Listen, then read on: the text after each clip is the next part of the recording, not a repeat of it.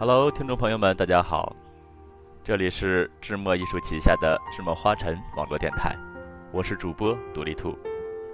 上一期我们一起聆听了十三部经典名著的结束语，那么这一期让我们继续上一期的话题。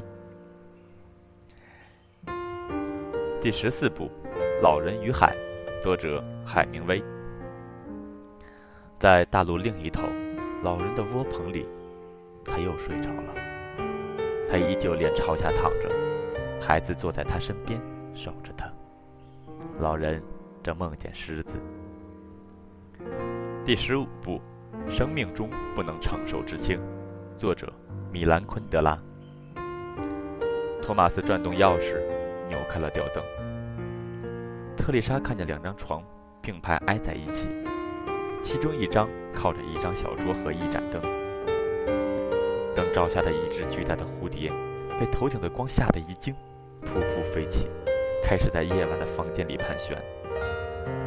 钢琴和小提琴的旋律依稀可闻，从楼下丝丝缕缕地升上来。第十六部《悲惨世界》，作者维克多·雨果。他安息了，尽管命运多舛，他仍偷生。失去了他的天使，他就丧生。事情是自然而然的发生，就如同夜幕降临，白日西沉。第十七部《情人》，作者玛格丽特·杜拉斯。他对他说：“和过去一样，他依然爱她，至死不渝。”第十八部。汤姆叔叔的小屋，作者斯托夫人。朋友们，我在他的墓前向上帝保证，我不会再让家里有一个黑奴。我会想尽办法使奴隶们获得自由。没有人会由于我的意图而离妻别子、飘零异地，像汤姆那样客死他乡。所以，当你们激情欢悦的时候，不要忘了汤姆，因为这一切都归功于他那善良的心呐。请照顾他的妻儿，来报答他的深情厚谊吧。当你们看到汤姆叔叔的小屋时，要把它看成一块纪念碑，纪念他诚信、忠厚、笃信基督的精神。希望他的精神指引你们去努力，沿循着他的步伐前进。第十九部《洛丽塔》，作者纳博科夫。多么灿烂的日子，洛丽塔！第二十部，一个陌生女人的来信，作者，茨威格。他隐约想起了那个看不见的女人，她漂浮不定，然而热烈奔放，犹如远方传来的一阵乐声。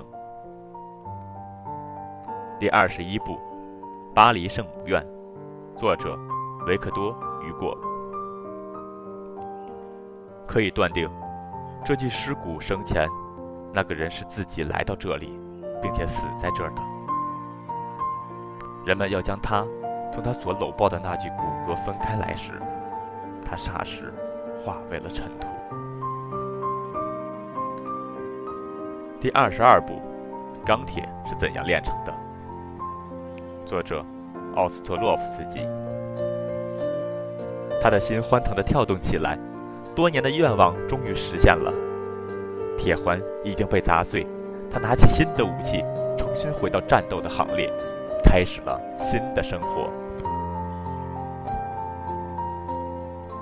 第二十三部，《麦田里的守望者》，作者赛林格。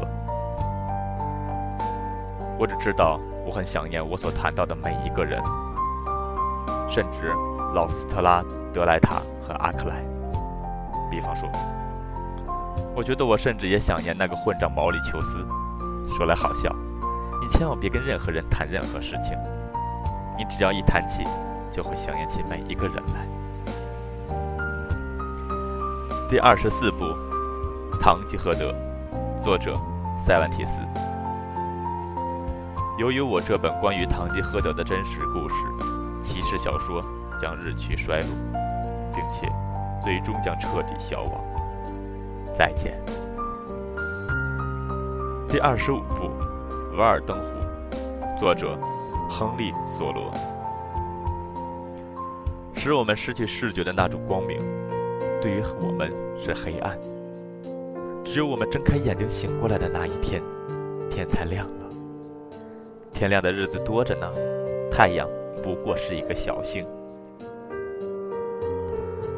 第二十六部，在路上，作者杰克·凯鲁亚克。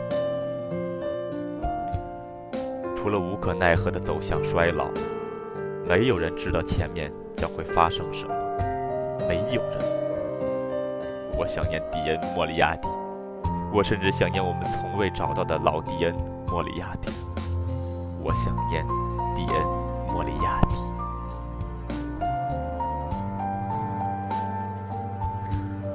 好啦，亲爱的听众朋友们，我们的二十六部经典名著的结束语，到这一期就完全结束了。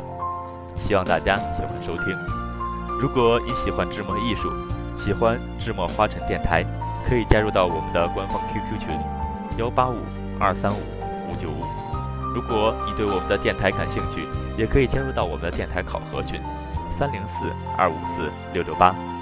再次感谢您的收听，下期再见。